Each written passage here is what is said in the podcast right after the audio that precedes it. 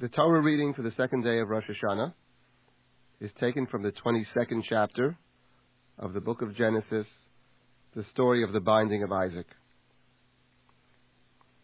Our story begins in the first verse, Vayhi achar ha'devarim ha'eleh, and it came to pass after these things, V'ho'elokim nisa Avraham, that God tested Abraham. Vayomer elav Avraham, Vayomer hineni.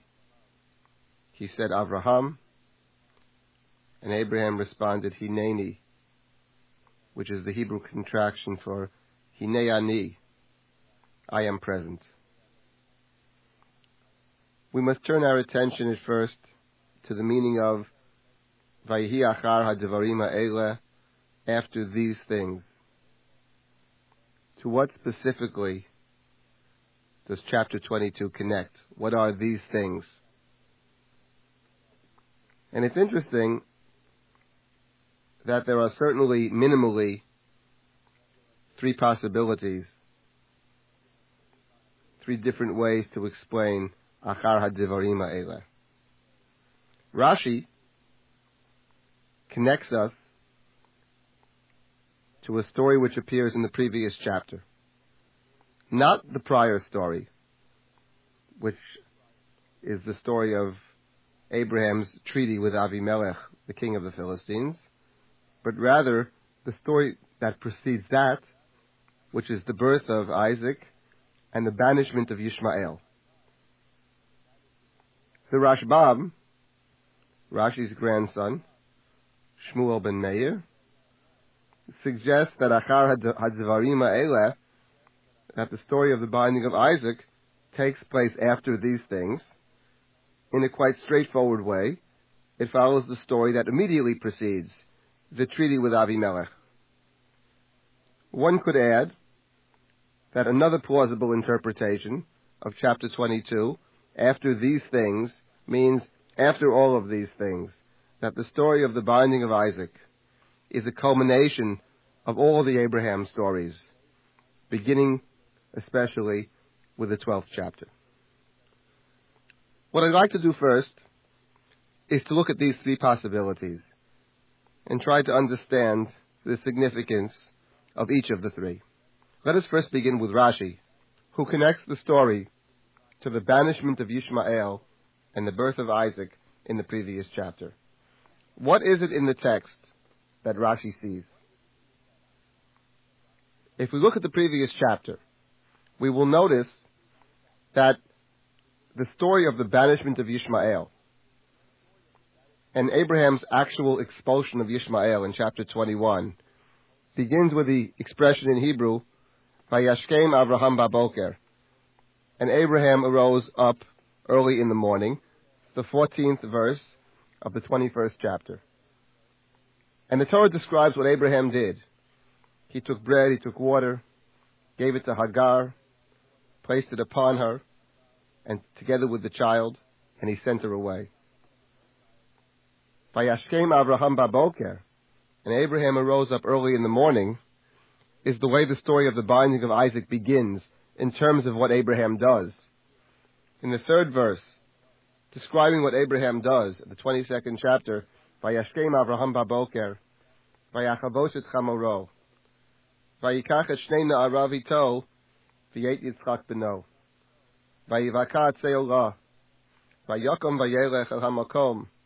Asher Lo. The Torah describes in the 22nd chapter Abraham again arising early in the morning, saddling his own donkey, taking with him two young boys and Isaac, hewing the wood for the burnt offering, getting up and walking to the place of which God has spoken.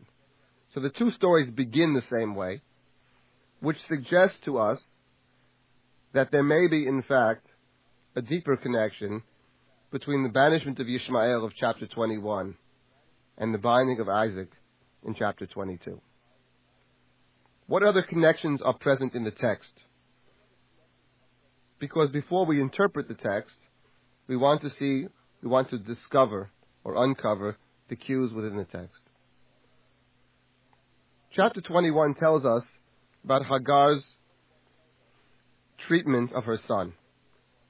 After Abraham has arisen early in the morning and given the bread and water to Hagar, the Torah tells us in the 14th pasuk of the 21st chapter, Vatelech vateta b'midbar be'er shava, that Hagar got lost in the wilderness of Beersheba.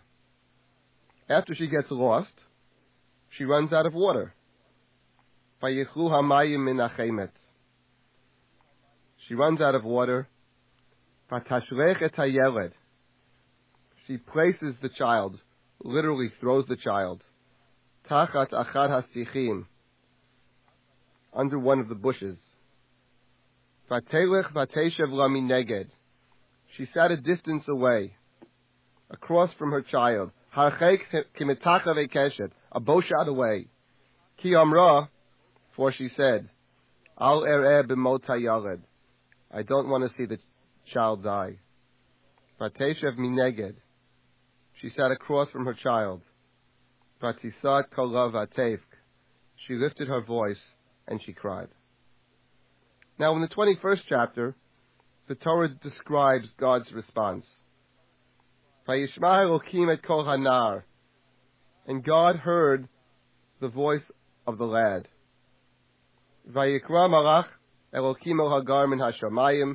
And an angel called down to Hagar from heaven and said, Hagar.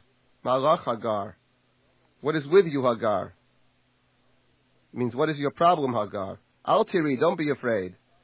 Ki Elokim el ba'asher husham.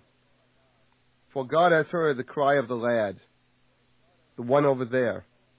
Kumi si anar. Go and lift up your child, bachaziki at your bo. Hold him. Ki gadol asimenu. I will make him a great nation. Vayivkach Elokim et eineha vatere ber mayim. Vaterech vatzmare et achem et mayim. Vatashket anar. God opened the eyes of Hagar, and she saw a well of water. She went and filled up the jug with water, and she gave the child to drink. The chapter then concludes by telling us that God was with the child. He grew up, he lived in the desert, became an archer. He dwelt in the desert of Paran. And our story concludes in the 21st verse, Vatikachlo imo isha me'eretz Mitzrayim, his mother, got him a wife from the land of Egypt. Now before we turn our attention to the Abraham story, the binding of Isaac, what is the Torah's take on Hagar? How does the Torah interpret and evaluate what Hagar has done? And it's interesting that when Hagar places her child across from her, under the shrubs,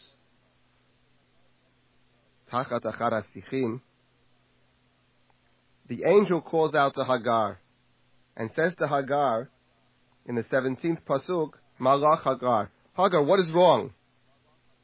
Don't be afraid, for God has heard the voice of the lad, Ba'asher Husham, the one over there.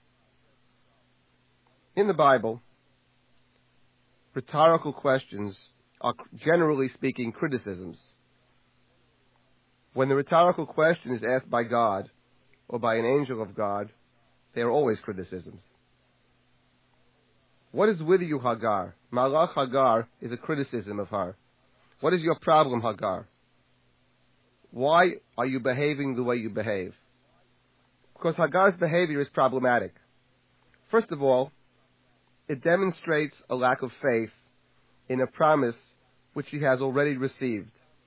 In the 16th chapter of Genesis, when Hagar first runs away from Sarah, an angel confronts her in the desert and instructs her to go home.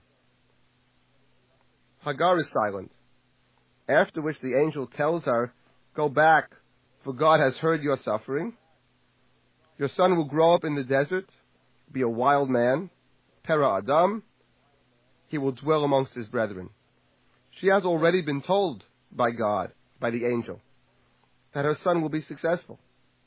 And yet in chapter 21, she thinks that her, she and her son will perish together in the wilderness. So what we have over here is a lack of faith in a prior promise. But it's more than simply a lack of faith in a prior promise. The Torah also tells us that when Hagar is sent out, she gets lost in the desert. Vatelech b'midbar. She got up and got lost. In the book of Genesis, when you are lost, you are not simply geographically lost. Being lost, not knowing where you are going geographically, in the book of Genesis, means that you don't understand where you are going spiritually, religiously, and in every other way. In fact, the word appears three times, minimally three times in the book of Genesis. It appears, in fact, in chapter 20, when Abraham says to Avimelech, who has questioned him, Why did you say your wife is your sister? You almost got me killed, says Avimelech in the 20th chapter. What did you see to say this thing? And Abraham responds in the 20th chapter, beginning in the 11th verse, with three different answers. The first being, I was afraid I would die because I saw this place as not a God fearing place. And then he continues to speak, but the truth of the matter is, he says, she really is my sister. She's the daughter of my father, but not my mother.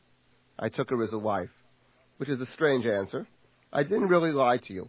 Fundamentally, she is my sister. Yes, she's also my wife, but basically, she's my sister. But then he continues to speak.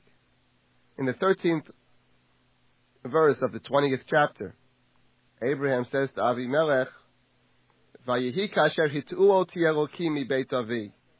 V'omar lo zechastech asher tasim odi. And it came to pass, ever since God has caused me to wander from my father's house, I said to my wife, I said to her, this is the kindness you should show me. El imri. Wherever we go, say always, he is my brother. So that Abraham's third answer to the question is, why did you do this? His answer is, because this is what we've always done. This is what we've done every place we go. It's not directed specifically against you. We always do this. Every place we go, I insist, she's my sister. And she always says, he's my brother. Ever since we wander aimlessly, the Abraham who can say in chapter 20 that Sarah is my sister, after God is insisting in chapter 20, it's your wife, it's the one that shares your destiny, is the same Abraham who can say about himself, I wander aimlessly. So the term to'eh, that Hebrew word to'eh, in Abraham's self-description of chapter 20, suggests to us that at that point in his life, unlike the Abraham that we read about in chapter 22, who will see very clearly, but the Abraham of chapter 20 has issued a confessional statement. I am lost. I don't understand at this point in my life where I'm going. The same can be said for the presence of the word To'eh in the 37th chapter of Genesis, in conjunction with Yosef, with Joseph narrative, where Jacob sends Joseph in the 37th chapter to reunite with Joseph's brothers. The brothers are not talking to Joseph. The brothers are angry at Joseph because Joseph has reported on them back to their father, because Joseph has dreams in which the brothers are subservient to him. He tells the brothers about his dreams. And the Torah says they hated Joseph and that the hatred increased. And Jacob sends Joseph out to meet his brothers. In the 13th and 14th verses of the 37th chapter. And the Torah tells us that before Joseph meets his brothers, he gets lost.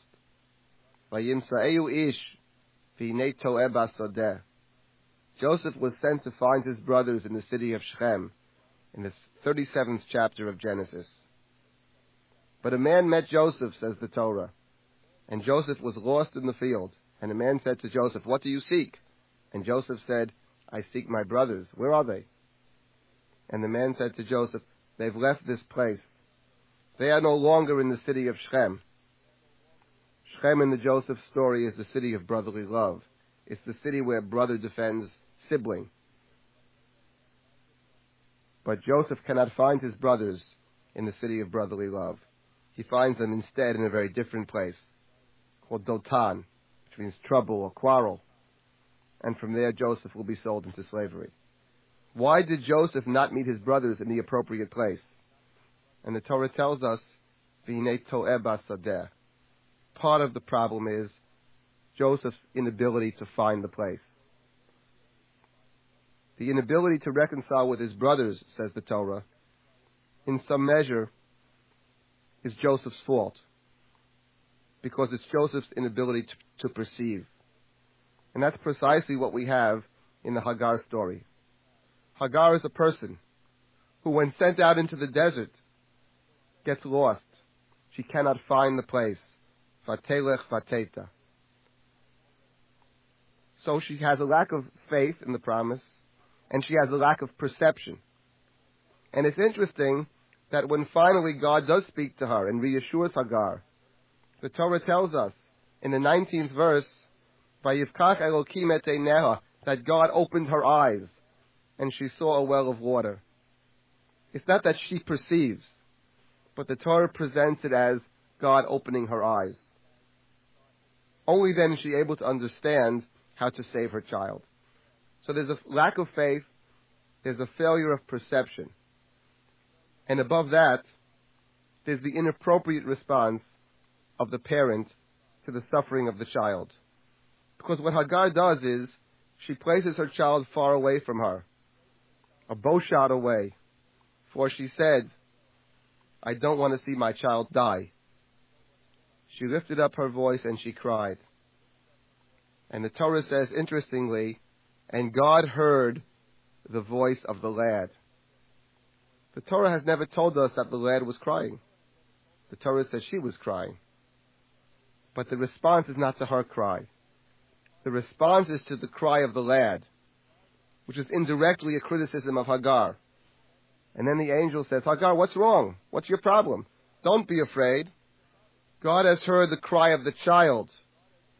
Which child? The one over there. The one you placed far away from yourself. The one that you distanced yourself from. And how far away? A bow shot away. Interesting, as we continue to read the story, what the Torah says about this child when the child grows up. And God was with the child, and the child grew up. He lived in the desert. He became an archer, a rovek kashat, a bowsman, which in the eyes of Genesis is not a esteemed profession. He's a warrior. Why does he become an archer? And part of the answer is because his mother sat away from him a bow shot. It's the lack of parental involvement in this child, which encourages the child to be what the child becomes, and what the Torah describes in the 16th chapter of Genesis a wild ass of a man, a para adam. His hand is against everybody, and everybody's hand against his. So what we have over here is a lack of faith, a failure of perception, and a failure to be an appropriate parent, to be with the child in the child's suffering. But instead, one who stays far away, because she says, I don't want to see the child suffering. And God says to her, Hagar, Malach Hagar, what is with you? This is the inappropriate response for all of the three reasons. And this story begins with the expression, Vayashkem Avraham Baboker, Abraham got up early in the morning, supplied her with the food, supplied her with enough food. The term lechem, by the way, in the Torah, does not necessarily mean bread. Lechem in biblical Hebrew means that which sustains you. Sometimes it means meat. At karbani lachmi ishai, the Torah speaks about the daily sacrifice as lechem, even though it was an animal sacrifice. So Abraham did not give her insufficient food. Quite the opposite. He gave her enough to sustain her and the child. But it's Hagar's lack of vision. It's Hagar's getting lost, which has put herself and her child in danger.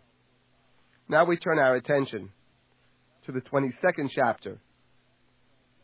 The second, the reading of Rosh Hashanah for the second day, the binding of Isaac. And we see that the story of the binding of Isaac has direct connections to the Hagar Yishmael story of chapter 21. Both begin the same way. Abraham arose early in the morning. In the first case, he gives to Hagar, he places upon Hagar the bread and the water, sending her away. In the second chapter, he gets up early in the morning and he takes for himself the two lads and Isaac and the wood, and they begin to walk.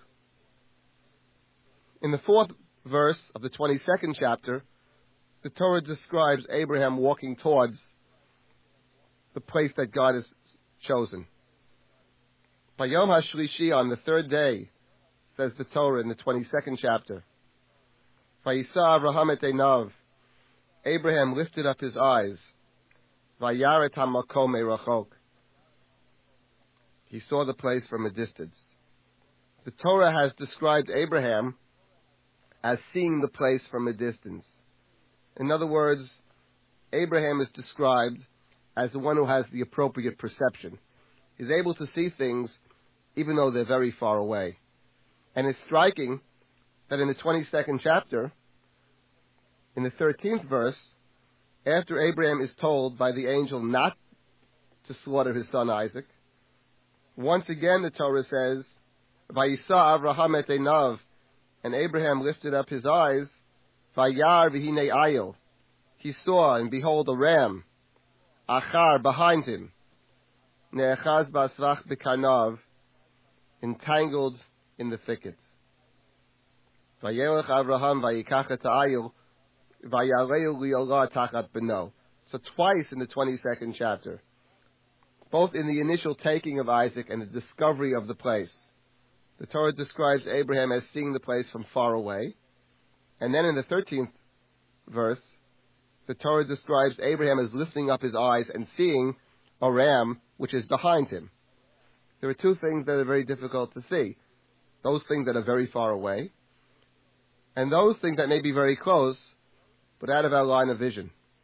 And the Torah describes Abraham as seeing both. And not only does it describe Abraham as seeing both, but it uses the term in each case that Abraham lifted up his eyes and he saw, in striking contrast to the Hagar of the 21st chapter. There the Torah said, and God opened her eyes and she saw. In the case of Abraham, it's his own perception. He's able to see the place that God has chosen from a distance. Now the story continues. We move ahead in the 22nd chapter, and here we have it, conversation. Vayomer Avraham el Na'arav, Shvulachem poem achamar, Vaniva hanar nelchad ko, V'nishtach v'nashuva. So Abraham said to the young lads he had brought along, two young lads, you stay here together with the donkey. I and the lad will go there. We will bow down and return to you. It's interesting in the story of the binding of Isaac. Essentially, the story, in a sense, has two different strands. On one level, the Torah describes to us all that Abraham does. And it does so by using a series of verbs. He got up in the morning, he saddled the donkey, he took the lads, he hewed the wood, he got up, he walked. All of the verbs. On the third day, he lifted his eyes, he saw. And suddenly, in the fifth verse, the Torah introduces a conversation. Until this point, it's simply Abraham's actions. But in verse 5, it's a conversation that Abraham has with the two lads that he brings along. The two lads in the story have two literary functions. Firstly, they enable us to focus on the fact that Isaac alone is taken for the sacrifice by leaving the other two behind. He takes the two with him and then he leaves them behind, taking only Isaac with Abraham, taking only Isaac to be bound and to be sacrificed. But the second literary function of the two lads is they provide Abraham an opportunity to speak. You can't dialogue with yourself. Abraham says something to these two lads, and what he says is, we're going to bow down, and we're going to return.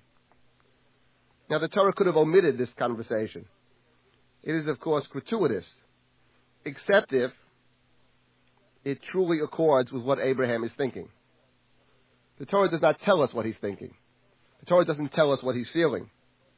But the Torah does tell us what he says.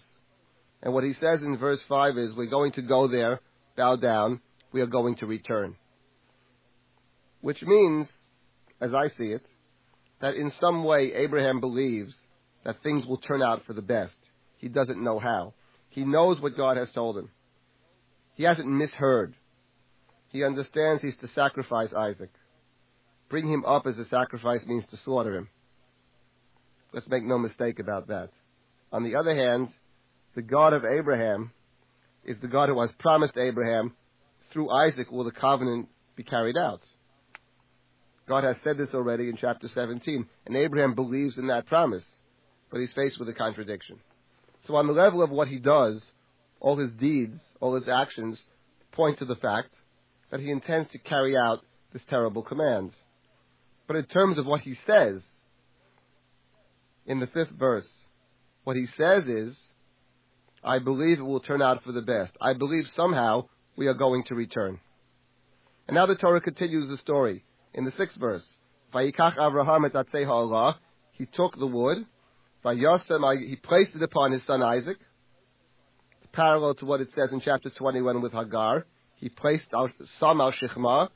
He placed the provision on the shoulders of Hagar. Here he places the wood upon Isaac. Vayikach biyado et esher matachelet et vayachush lehem yachdav.